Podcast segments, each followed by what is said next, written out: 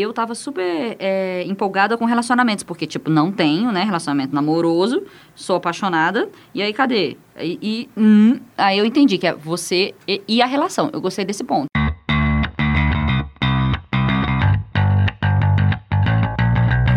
Dualidade, um bate-papo com resumo de livros que tratam sobre o desenvolvimento humano e as inquietações da vida moderna, com a jornalista Adriana Nicásio e a publicitária Júlia Scheibel.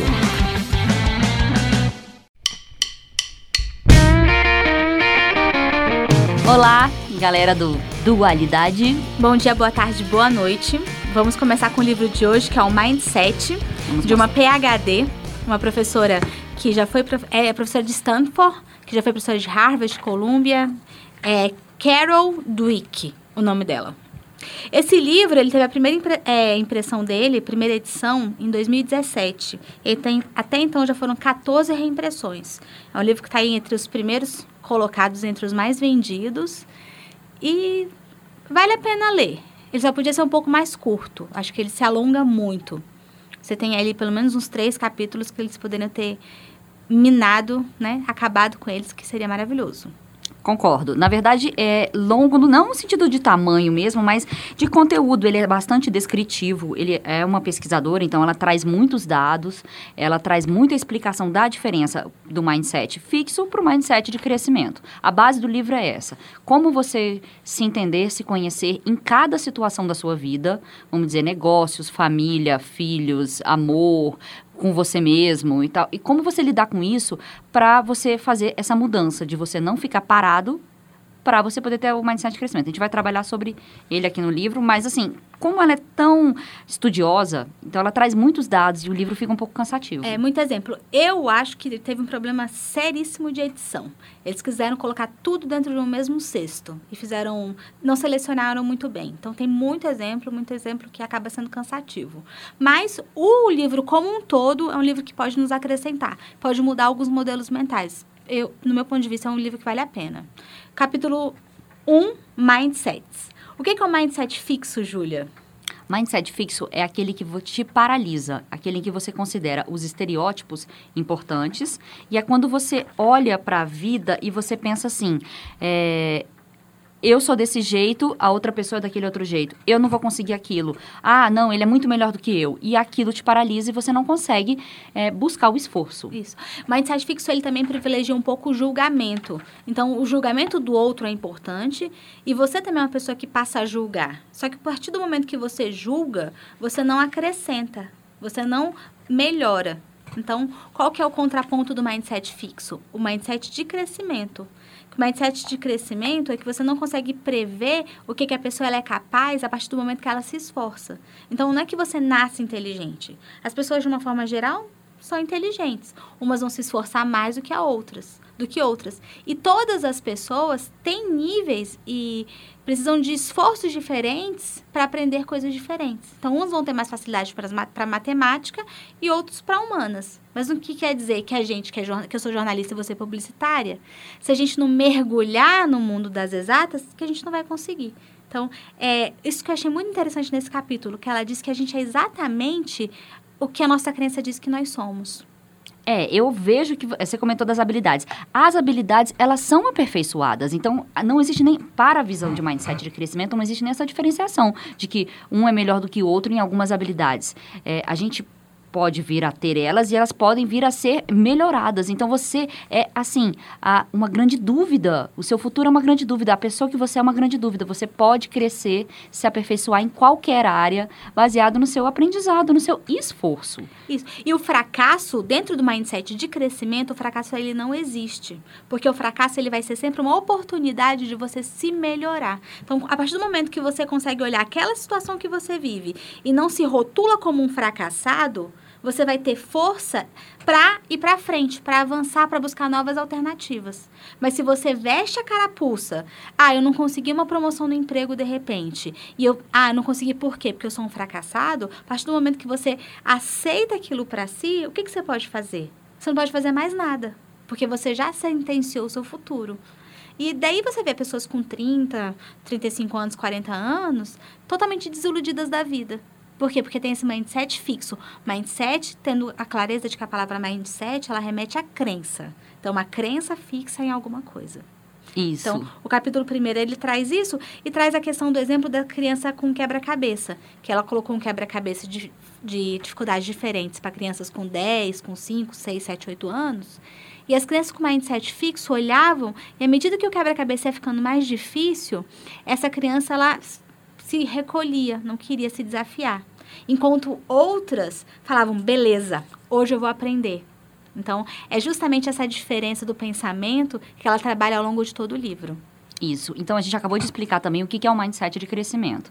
E ele cita no livro que mindset de crescimento está em um envolvimento direto com a paixão pela busca do seu desenvolvimento.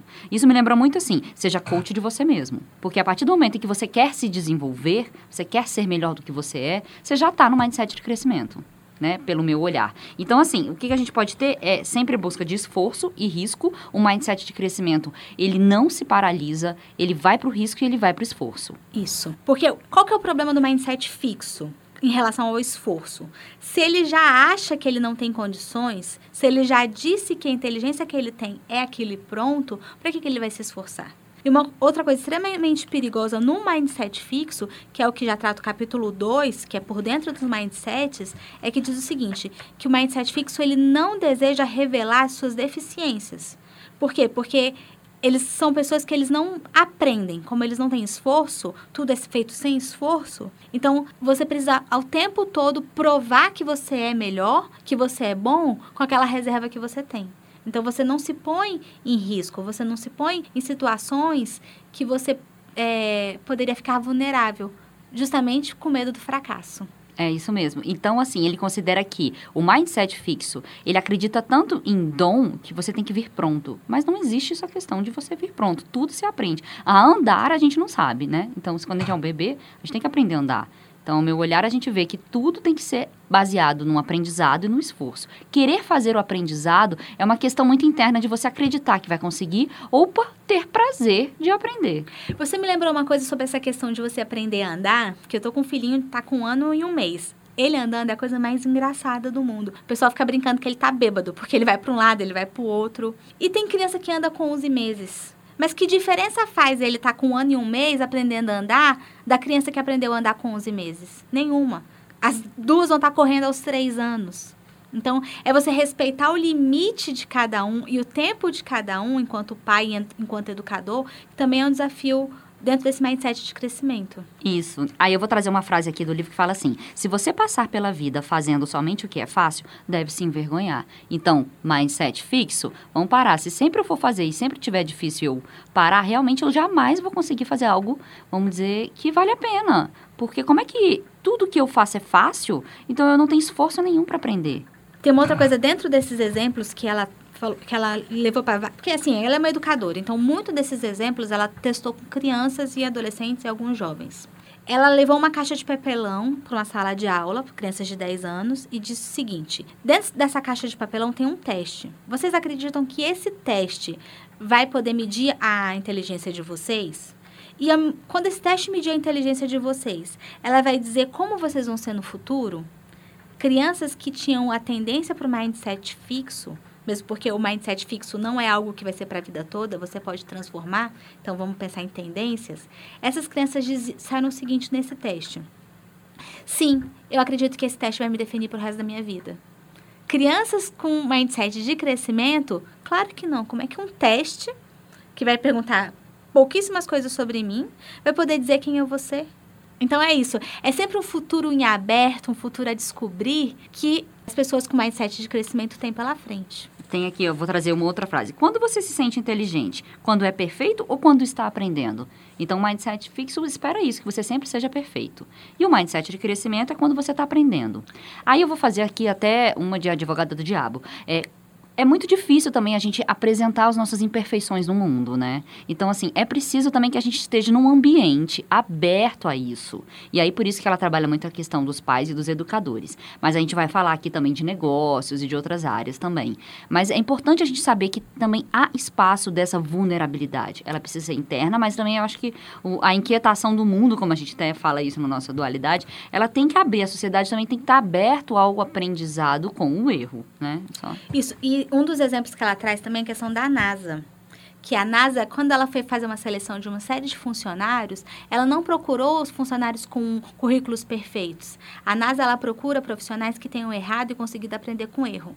Então também depende muito do ambiente que você está. Se você estiver numa empresa com mindset fixo, um mindset em que você tem extremamente hierárquico, que o líder ele é o bom, ele é o melhor, ele não escuta ninguém e as pessoas são simplesmente escadas para o seu ego, é realmente um problema. Você, para você se mostrar vulnerável, vai ser complicado. Diz aqui, ó, quem hum. pode se dar ao luxo de procurar crescer quando tudo está em jogo no instante presente? Então, realmente, isso é o quê? Gera um medo. A gente tem que olhar as emoções também. Então, quando se gera um medo, se você não tem esse espaço, é preciso você avaliar o contexto onde você está. Mas mindset de crescimento em todas as suas áreas só vai te fazer uma pessoa melhor. Só vai. Por quê? Porque você sempre vai buscar o privilegiar não só o esforço, mas o aprendizado e a conquista. Então, não é só esforçar por se esforçar, é se esforçar, aprender e conquistar.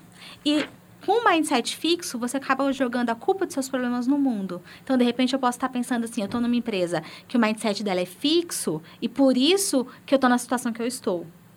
Então, assim, a minha culpa, a, a responsabilidade pelo, pelo meu desempenho não é minha, é do outro. Então, outra coisa para você poder eliminar um pouco esse mindset fixo, né? Sim, a autorresponsabilidade é indispensável para que você possa ter crescimento. Já dizia e, Paulo Vieira. Isso, eu lembrei do livro também. Então, o que, que acontece? É, quando você tem um mindset fixo, é importante também você avaliar qual é a sua posição, porque você, além de você se, é, se julgar, seja incompetente, seja competente a mais do que os outros, você também julga o ambiente. É uma troca, tudo é um espelho, né? Da gente e sobre o mundo que a gente está. Então, quando você tem um mindset fixo, há também de se avaliar, e ele fala aqui no livro, que há uma superioridade. A pessoa se acha melhor ou se acha pior. Até para se achar pior, ele vai culpar o outro também. Então, por que, que eu não vou me esforçar e vou crescer?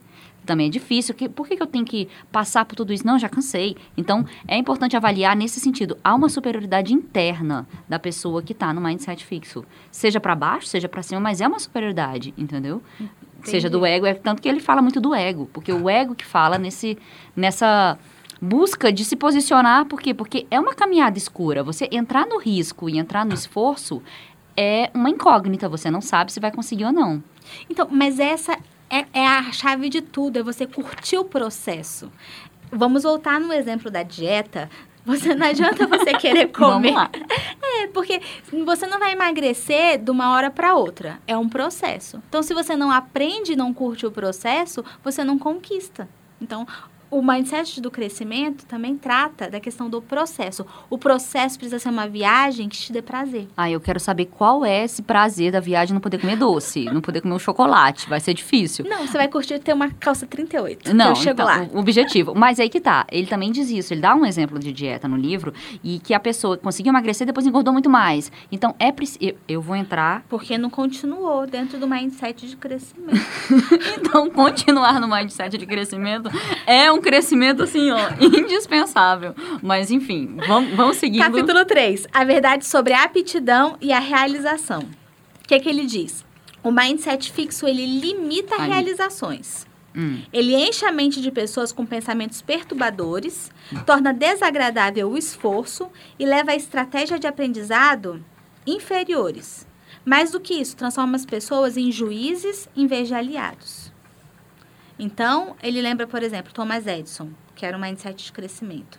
É uma coisa que me incomoda muito nesse livro, ela sempre trazer exemplos que estão em todos os lugares, são exemplos extremamente repetitivos. Ela traz Thomas Edison, ela traz Charles, da é, Charles Darwin, ela traz é, aquele Michael Jordan, então, ela sempre traz muitos exemplos que você está cansado de saber. Mas na questão do Thomas Edison, ela diz assim, que ele tinha 30 funcionários. Então, que a descoberta da, da lâmpada não foi um, um momento singular de, de, invenção. Foi todo um processo de trabalho que acabou, acabou culminando na questão da lâmpada. E que tinha mais de 30 Funcionários. assistentes. É.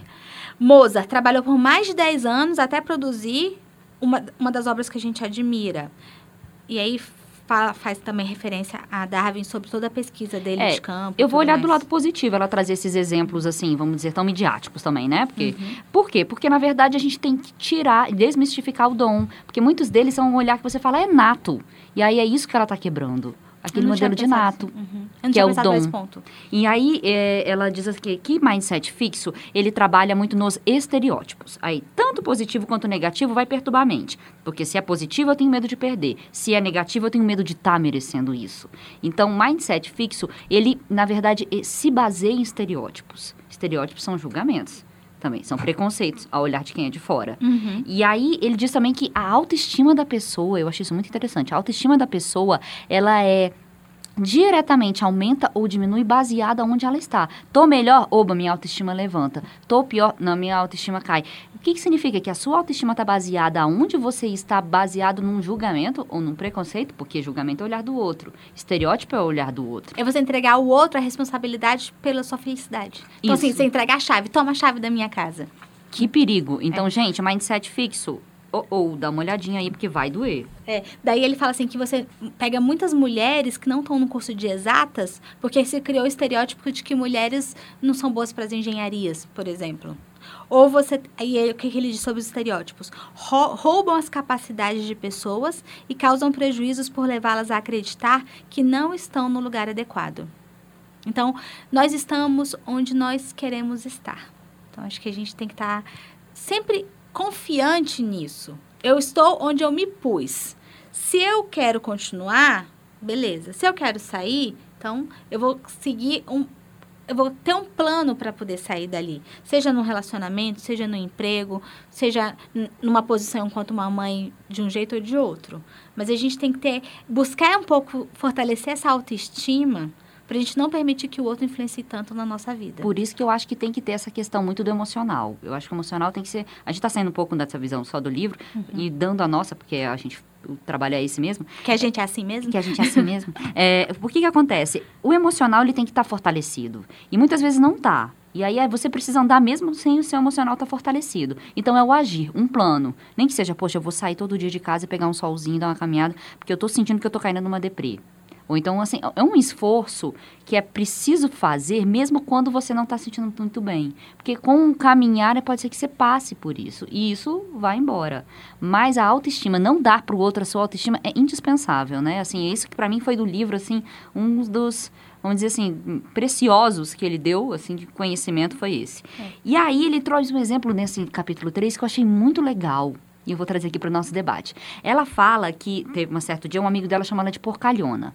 E aí, é, ela percebeu, ela ficou chocada, ficou, né, incomodada de ter chamado de porcalhona. Será que eu sou isso? Será que eu sou tão bagunceira e tal, suja? E aí, com ela percebeu que os meninos falam isso. Os meninos falam palavrões assim, brincam isso o tempo todo e isso não os define. Então, eu tenho um filho menino, já tá com 13 anos, e essa conversa e fala palavrão e se julgar, eu até fico tão preocupada do jeito que eles falam entre eles para não dar nenhum bullying ou preocupação, mas é o grupinho deles, assim, vejo que tá tudo bem. Mas o que, que eu quero dizer? Homens, eles não se machucam emocionalmente ou não se colocam naquela posição baseado num palavrão ou baseado numa brincadeira. Porque eles não vestem a carapuça. Então, mulheres, vamos avaliar sem tanto emocional quando a gente vive na visão do outro sobre a gente. Ou então, porque isso para mim é uma certa racionalidade, racionalidade da brincadeira. E também porque quando o outro fala de você, ele tá falando mais sobre quem ele é do que sobre você. Ele fala da visão dele. Então vamos observar mais o que o outro diz, porque ele tá falando dele. Quando Paulo fala de Pedro, eu conheço mais de Paulo do que de Pedro, né? Exatamente. Então, capítulo 4, por mim eu pulo esse capítulo 4, porque ele me lembrou um livro. A gente nunca pula, igual no episódio anterior, a gente nunca pula. Não, ele me lembrou um livro que se chama Acordar Outra Vez, do Joshua Ferris. Eu comprei esse livro para ler um tempo atrás, porque Stephen King escreveu na crítica do livro o seguinte: engraçado, instigante e comovente. Imagina, você receber uma sugestão de dica dessa? Pois é, só que o livro desse Joshua Ferris, que é considerado assim um grande nome da literatura inglesa, trata de judeu, dentista, um- era um dentista judeu que é apaixonado por Red Sox. Então você tem que entender de beisebol para você conseguir ler o livro. E esse capítulo 4 é assim, você tem que conhecer as várias referências de esporte que ela traz, e é, é, basicamente exemplo. E é muito chato. Então eu pulo esse capítulo 4. Não vou pular, porque eu não deixo ela pular. Dualidade total. Eu não gosto também dessa parte de esporte. Não é o meu forte. Eu até falo, eu sou pouquíssimo competitiva e muito mais colaborativa. Tenho dificuldade até na corrida de pensar como é que tá meu pace, como é que tá o meu tempo. Eu falo, gente, a minha corrida é contemplativa. Não, eu corro para chegar em primeiro. eu não tenho essa, essa vamos dizer, é, esse DNAzinho assim de competição. Mas o livro ele diz algumas coisas interessantes. Nessa parte de esporte, eu marquei aqui, que ele diz que a gente sempre quer encontrar heróis natos. Eu vou trazer de novo isso porque o mindset fixo espera isso e a mídia espera muitas vezes isso. Ele diz aqui: gostamos de pensar em nossos campeões ídolos como super-heróis que nasceram diferentes de nós. Então a gente, quando olha um esportista, um campeão, a gente fala: não, mas é porque ele é diferente. Não, mas olha só, ele tem, vamos dizer, musculatura para isso, ou ele nasceu disso, ou ele sofreu uma superação e tá lá forte. Eu não tenho esse exemplo, eu sou muito normal. Mas não, o esportista, ele é igualzinho a gente, só que a diferença é que ele teve esforço. Então, é. fica novamente. Dedicação. É, dedicação. Dedicação. E, e, a gente espera que seja todo mundo herói. É. Aí ele fala também sobre o caráter. É bem interessante essa parte do livro. Em que ele diz que, o, que só está no mindset de crescimento quem tem caráter. Quem está no mindset fixo, provavelmente você questione o caráter dessa pessoa. Tanto é que a gente já falou de preconceito e julgamento, né? Exatamente. Capítulo 5, que foi meu, um dos meus preferidos. Eu gostei muito do 5 e do 7. O 5 trata de negócios, que é um mindset de liderança. Certo. Então ele traz dois. Não, esse, esse livro, se vocês estiverem precisando entender um pouco sobre liderança, vale a pena ler esse capítulo, que é o 5. Ele traz dois exemplos. Um líder que é o Lee Iacocca, que era um chefe da Chrysler, que tinha um mindset fixo. E esse líder da Chrysler, ele tinha uma equipe muito fantástica de gerentes. Mas como ele achava que ele que mandava e as coisas tinham que ser da forma dele, ele intimidava a equipe. A equipe não conseguia colaborar. O que aconteceu com a Chrysler? Foi ficando para trás, ficando para trás, ficando para trás, até ser vendida. O mindset fixo ele é um pouco opressivo, nesse, nesse exemplo específico aqui. E outro, por outro lado, ele trata de um CEO da AGE, da, AGE, da General Electric, que é o Jack, Jack Welch. Quando ele assumiu a empresa em 1980, a AGE estava avaliada em 14 bilhões de dólares. 20 anos depois, ela foi estimada em 490 bilhões de dólares. Por quê? Por causa da forma como o, o Jack Welch ele gerenciava. Então, assim, é, ele, aprend... ele conversava com todos os funcionários, ele estava sempre aberto ao diálogo, ele estava sempre querendo conversar, entender como as coisas funcionavam. E eu lembrei, porque eu conheci o Júlio Talon, que é o presidente da GSELMA, que fica em Petrópolis. E a, a mentalidade da empresa é justamente essa. Ele andando assim, ele estava em Petrópolis, ele conhece basicamente todo mundo que trabalha lá. Então as pessoas chamam ele para tomar uma cerveja, conversa com ele no meio da rua. E ele está diretamente dedicado ao processo produtivo. E hoje, a, essa, esse braço da GSAMA do Brasil é um dos maiores manu, é, mantenedores, eu acho, eles fazem manutenção de turbina de avião do mundo. Então, assim, é extremamente lucrativo. Então, eu fiquei bem impressionada como que o mindset nas lideranças faz diferença. Faz diferença, inclusive, para o futuro da empresa. Porque o mindset fixo, ele oprime e o mindset de crescimento, ele agrega ele fala disso mesmo. Mindset fixo, ele está é, muito envolvido com o ego do, do, líder e não com o envolvimento de todos. Ele diz que o mindset fixo para liderança, está falando aqui de liderança, uhum. ok? O mindset fixo, ele trabalha muito com o eu, eu que consegui, eu que conquistei, e não o nós, que é agregar todas as pessoas da empresa. Uhum. Também fala que o chefe, ele acaba que coloca todo mundo no mindset dele, porque se você tem um chefe que é opressor, provavelmente as pessoas vão parar de falar, ou vão parar de inovar, ou de dar ideias. Elas podem ter as ideias, mas elas não vão expressar. Então, o que que acontece? Mas porque o outro pode roubar a ideia dele. Então, a partir do momento em que você tem um chefe que não é que valorizar o nós, por que, que eu vou dar uma ideia, né? Como ela acabou de dar o um exemplo. Então, mindset fixo, ego, mindset fixo, eu mindset de crescimento, nós, mindset de crescimento, inovação e coragem. É, e você acaba, acaba levando as pessoas que trabalham com você a ter mais confiança em todo o processo, né? Porque elas fazem parte, tem aquela sensação de pertencimento. Isso mesmo. E aí ele fala aqui também, ó, por exemplo, é, a gente vai trabalhando que é segundo o seu mindset, não pelo seu pedigree. Eu achei isso ótimo. Pedigree. Você não é pelo seu pedigree, é pelo que você faz, se esforça. Quantas histórias de pessoas que não tinham nenhuma condição e hoje estão aí em cargos bons, tiveram estudo, se esforçaram. E outros que não, que estão lá com o seu pedigree, mas só está fazendo perder patrimônio, né? Então, é importante também avaliar nesse sentido. E aí ele fala de pessoas com paixão e com desejo de realizar. E a gente tem que ter paixão pelo que faz. Porque se você não tiver paixão, você não vai fazer bem feito. Não. Ainda mais com uma mentalidade opressora sobre você, né?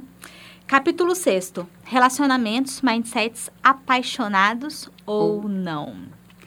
Então, no caso, como as pessoas de mindset fixo, elas se sentem, se sentem, né, julgadas e rotuladas, no relacionamento ela transfere isso. Então, como é que você tem comunicação com um parceiro de mindset fixo? Não tem. Porque qualquer crítica que você possa fazer, o outro vai achar que você está criticando ele e não, de repente, uma atitude. E é, é, sempre de culpar o outro e que tem como objetivo a vingança. Então, assim, o que, que acontece? Quando a pessoa tem um mindset fixo, ela sempre vai se achar ameaçada. E quando você tem um mindset de crescimento, você olha para o crescimento do relacionamento. O que, que foi esse, eu, eu tava esperando ser parte de relacionamentos, né? Eu falei, gente, sou solteiro, vamos ver esse relacionamento. Vou ver o que, que eu posso melhorar com meu filho, com a minha vida, com vários sentidos. Mindsets é, Aí ela me deu, assim, para mim, foi a chave desse capítulo, é que você tem que sempre olhar como três. Você, seu parceiro e o relacionamento. Uhum. Então, você olha aonde você pode crescer, você olha aonde o parceiro quer e aonde está o relacionamento. Porque, às vezes, você está se esforçando e o cara não quer mudar. E ela traz o exemplo da Hillary Clinton. Né? Que aí o que, que acontece? Ela só aceitou continuar casada desde que ele, presidente, tivesse as mudanças que ele deveria fazer. Que o Bill Clinton teve a cara de pau de dizer que não tinha tido nada com a Mônica Lewinsky, né? Então, o que, que acontece? Ela falou assim: como é que eu vou aceitar isso? Como é que eu vou viver essa experiência? Como é que eu vou continuar casada? Desde que ele fizesse esforço. E ele fez, e ele teve que fazer terapia. E, então, assim, conta-se essa história para dizer que também não adianta, gente, você falar, você tá lá no trabalho interno seu, aceitando seus problemas, se olhando, e o cara tá lá, não quer mudar. O cara tá lá fodão, entendeu? O cara tá lá sendo o máximo, e você que tá se esforçando para se olhar, ver o que, que você pode mudar, ou pro relacionamento, você quer algo e a pessoa não quer. Então, assim, a gente vai tirar aqui relacionamentos abusivos, a gente tem que olhar sempre por esse olhar de que aonde você está, como você está sendo tratada e tudo mais. Uhum. Então, assim, o que, que acontece? Você, seu parceiro e o relacionamento é ele está querendo me dar, o que que, qual o papel e direitos e deveres dele e os meus. E analisar essa questão. E a comunicação. A comunicação é extremamente importante. Mas o que mais me chamou nesse, atenção nesse capítulo foi a questão do bullying. Porque ele coloca três, três é, personagens na, no bullying. O que é vítima do bullying, o espectador e aquele que é o, o ator do bullying. Então, o que é vítima, ele já se rotulou como fracassado. O que é espectador fica olhando para um lado, olhando para o outro, mas acaba se aproximando de quem pratica o bullying. E a criança que pratica o bullying, ela se sente o máximo, porque ela se valida perante os colegas. Isso que eu achei mais perigoso na questão, porque é, ele passa. Me explica de novo, desculpa o, a criança que sacaneia o outro, que derrama o suco do outro, que tranca o outro no armário, que chama a menininha de gorda. Esse que faz isso, ele faz isso porque ele se considera superior. Uhum. Então, quando ele se considera superior e ele tem esse tipo de atitude, o imaginário coletivo aceita ele como superior. Então, ele passa a ser interessante, poderoso e divertido. Então, como é que você começa a resolver essa questão do bullying nas escolas? Primeiro, empoderando os espectadores. Então, quem não está participando tem que, de alguma forma, sair em defesa daquela vítima. E você tem que trabalhar a vítima para que ela não aceite o papel de fracasso. Isso me lembrou redes sociais. Porque hoje a gente tem espaço de interação né? Seja é, saque, ouvidores, fale conosco, redes sociais. Então, a voz, quando a gente dá, vamos dizer, voz do povo aqui, uhum. mas quando a gente dá a interação para as pessoas, a gente dá espaço de que elas falem também. Quando elas falam também, a gente vai trazendo outros olhares, né? É. Então, a, esco a, escola tem que estar muito atenta, né? As crianças uhum. são vítimas do bullying. Porque não é porque uma criança ela é diferente, que ela tem mais dificuldade de aprender, ou porque ela é mais introspectiva, ou porque ela é de uma, um nível social diferente daquelas que estão ali, que ela merece ser destacada. Uhum. Então, os professores têm que estar atentos, os pais das crianças têm que estar atentos, porque no caso de muitos atiradores aí em série que você vê nos Estados Unidos, muitos desses é, atiradores, o que, que eles fazem? Eles eram crianças que chegaram ao seu limite. Né? Então, para a gente resolver um problema de bullying na escola, tem que ter uma certa atenção e um empoderamento de todos esses personagens que estão alheios, né? Que não são os fodões. Como a gente está tendo hoje em redes sociais também, quando a gente vê, né? Quando tem ataques a, enfim, a, a racismo ou qualquer outro, a gente já está vendo que a gente está tendo mais espaço para diversidade, né? Isso. E pro, então, aí, Desculpa. Capítulo 7. Vamos lá.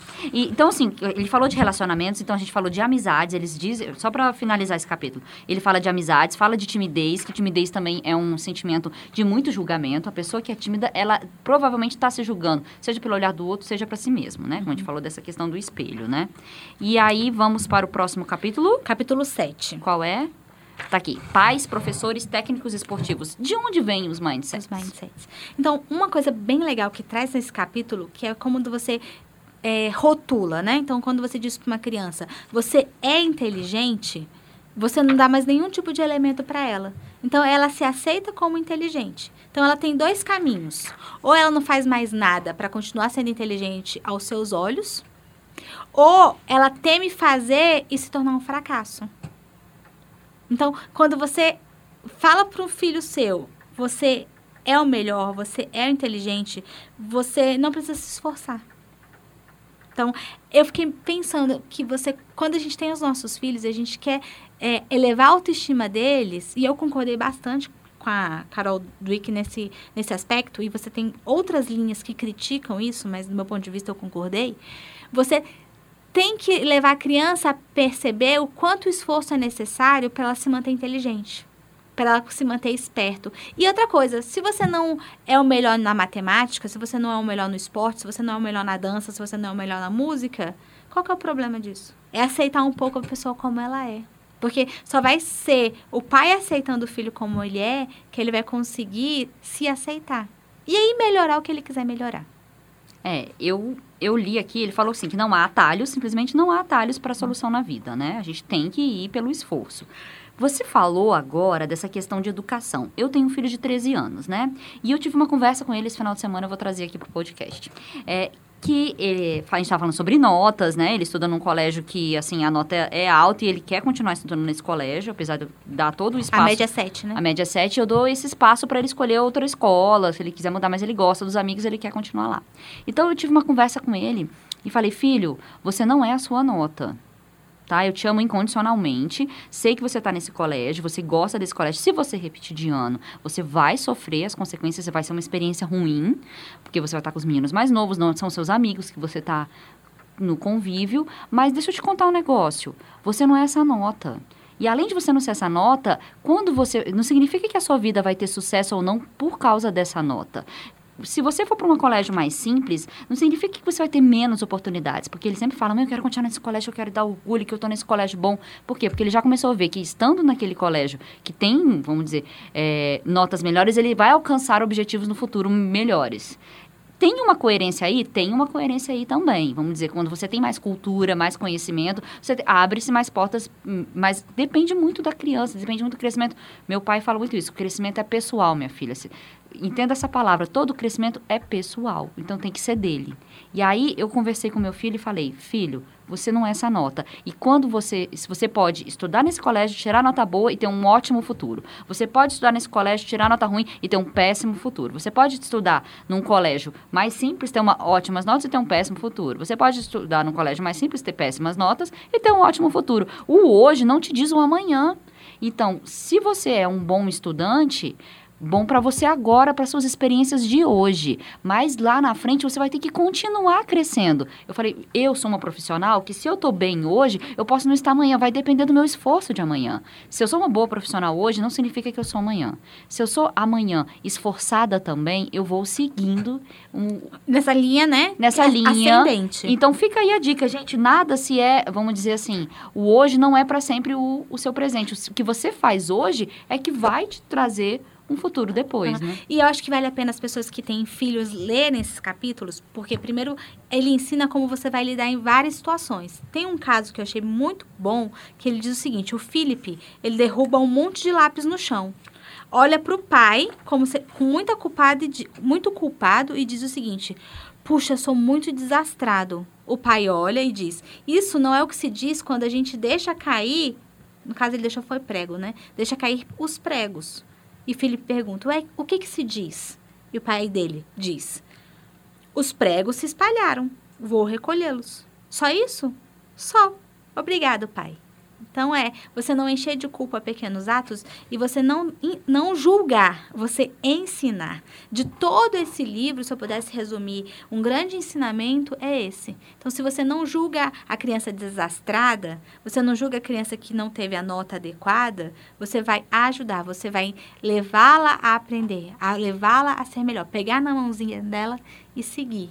E muito, a gente está falando de pais, mas a gente vê que muitas escolas ainda têm essa visão de mindset fixo. Não só as escolas, mas os professores. Porque como eles têm o objetivo de passar todos os alunos, dar o conteúdo, às vezes eles entram até num, num modus operandi, de padrão, de o que eu tenho que fazer. É o processo dele. E aí acaba que ele não tem esse sentimento da paixão, da educação, que pedagogia é uma...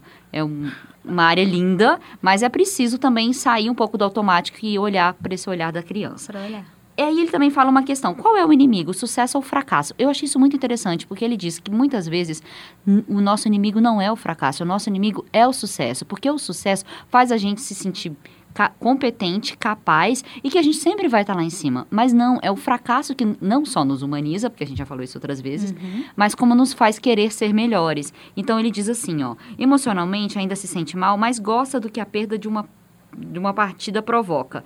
Quer dizer, então quando a gente, quando a gente aprende que quando a gente sofre, seja numa partida de, que ele deu exemplo aqui, seja na vida pessoal, seja no profissional, quando a gente aprende que aquele momento não te define e como que eu faço para aprender, o que, que eu posso aprender nessa situação de dor ou de perda, que vai me fazer fortalecer. Aí ele diz, então, cuidado, conclusão, com o sucesso, cuidado. Por quê? Porque quando a gente está lá em cima no topo, muitas vezes a gente é, é, prepotente, muitas vezes a gente acha que a gente sempre vai estar tá lá, muitas vezes olha para aquele momento de sucesso e fala, caramba, é ali que, que é o meu lugar, aquilo me define. E ele não te define, aquilo é, pode ser momentâneo. Não, eu achei perfeito isso não me define. o, meu, o, meu, sucesso ou meu fracasso não me define. Aí outra coisa do livro que eu achei muito interessante, seguindo, é que a diferença de mindset de crescimento não significa mente aberta. Isso para mim também foi chave. Peraí, ah, eu tenho uma mente aberta, tô aberta à inovação, tô aberta a tudo que vier me, me aprender. Isso não significa mindset de crescimento, tá?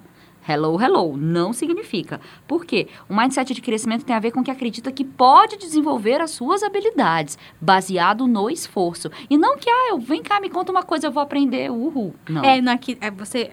Eu acabei de abrir essa parte aqui no livro, que é a página 226. Uhum. Mas há uma diferença entre ser uma pessoa flexível ou ter a mente aberta e ser dedicada ao desenvolvimento do talento. Então, o mindset de, de crescimento, ele acredita que a gente pode desenvolver habilidades. E se a gente desenvolve habilidades, a gente vai aprender e vai melhorar. Né? Isso. E vamos para o capítulo 8. O, o capítulo 8, ele é o último capítulo. Se chama Mudança de Mindset. Cadê? Peraí. Bem, esse capítulo vocês podem ir direto para as últimas páginas. Página 226. Gente, vocês estão vendo que ela tá rápida, né? Porque, para mim, esse livro deveria ter o capítulo 1, o 5, o 7 e as últimas páginas do capítulo 8. Metade do livro resolvia. Resolvia. Então, de, nesse capítulo, ela vai te mostrar como é que você sai de um mindset fixo para um mindset de crescimento. Mas porque você não é só um mindset. Em alguns momentos a gente vai ter a crença de que a gente não pode mudar e se julgar. Em outros momentos a gente vai ter a, a força para seguir adiante. Então, nos momentos que a gente estiver um pouco atolado, como é que a gente faz?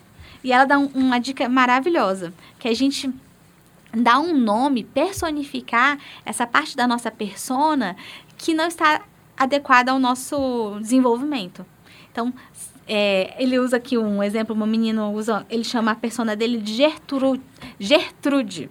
Então, é, ele se chama X, a Gertrude, ela insiste para que ele é, perceba que o fracasso é muito mais forte do que ele, ele luta com essa segunda identidade. Então, não sei se ficou claro, ficou claro?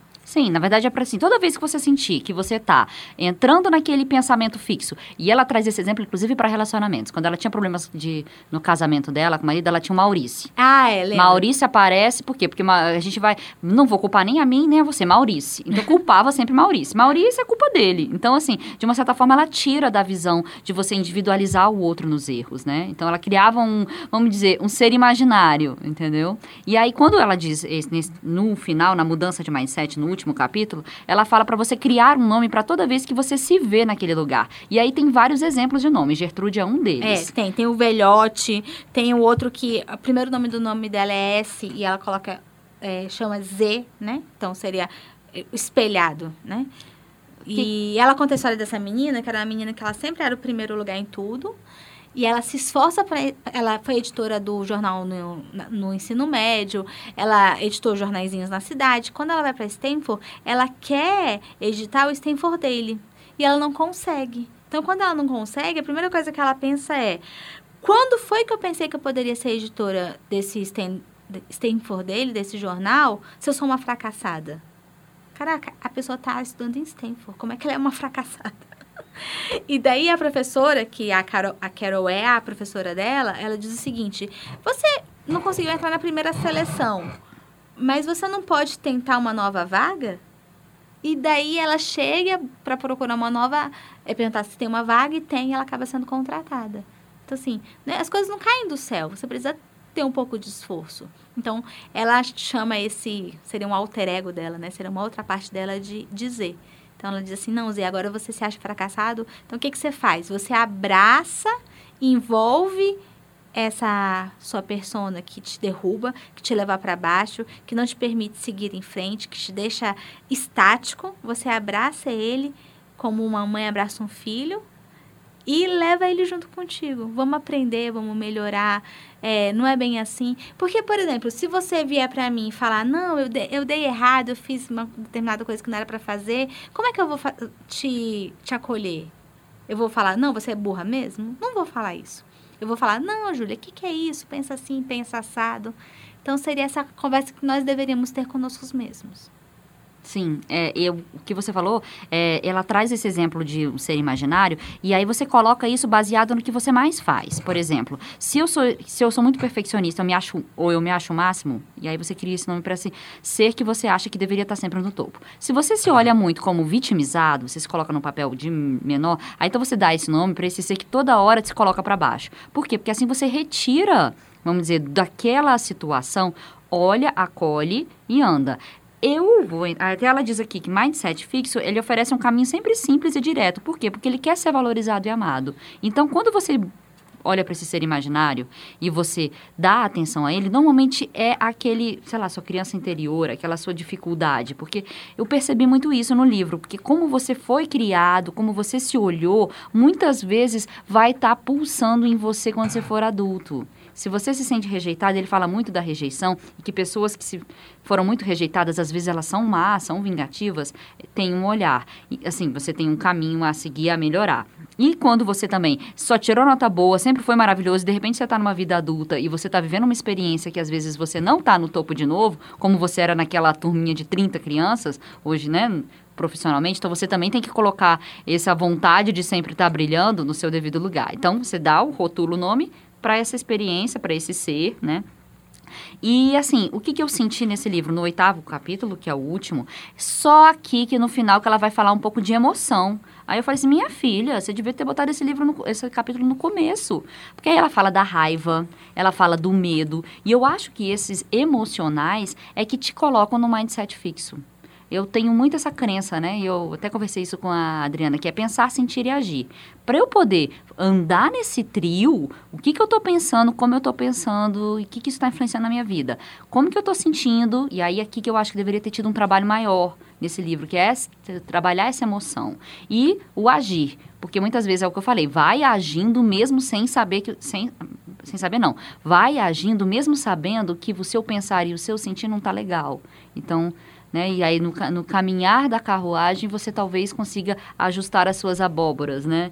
Então assim, é, o livro eu coloco esse questionamento aqui que eu acho que esse o, não a questão da mudança, mas a questão das emoções não foram muito trabalhadas. Ela trabalhou muito no racional. E aí eu posso até trazer outro livro aqui como sugestão, será? Pode não? Nosso podcast? não, você pode trazer, mas já vamos dizer o seguinte: a gente está terminando esse podcast. Se você tiver alguma sugestão, nos mande no nosso e-mail do alidadecast.gmail.com. E para a gente não se alongar mais, Isso. qual que é a sua dica? É, primeiro vamos fechar. Vou, vou, antes disso, a gente vai só fechar que ela traz o exemplo de fazer plano de ação, né? Na hora de aprender, no final, você olhar o quando, onde e como fazer a sua mudança, quando, onde, como, e botando temas, objetivos, planos de ação. Se precisar, volta lá no episódio do Poder da Ação, que pode te auxiliar para isso, né? Uhum. E aí eu vou dar a dica de um livro, e eu acho que depois eu quero que a gente faça. Vamos ver, se a gente tiver muitos pedidos aí, a gente faz esse livro. É Agilidade Emocional. Susan David, também uma mulher, PhD também, e que ela trabalha mais essa questão das emoções para você fazer essa mudança. Ela também cita sobre mindset, mindset fixo também, e traz essa mudança. Eu não li o livro inteiro, assumo, mas ele é muito bom, eu estava lendo até, li até metade dele, e ele faz o quê? O engate para mindset de fixo para mindset de crescimento, ela bota esse hub da agilidade emocional. Fica aqui a dica. É Obrigada, ouvintes. Valeu, gente. Beijo para vocês. Tchau, tchau.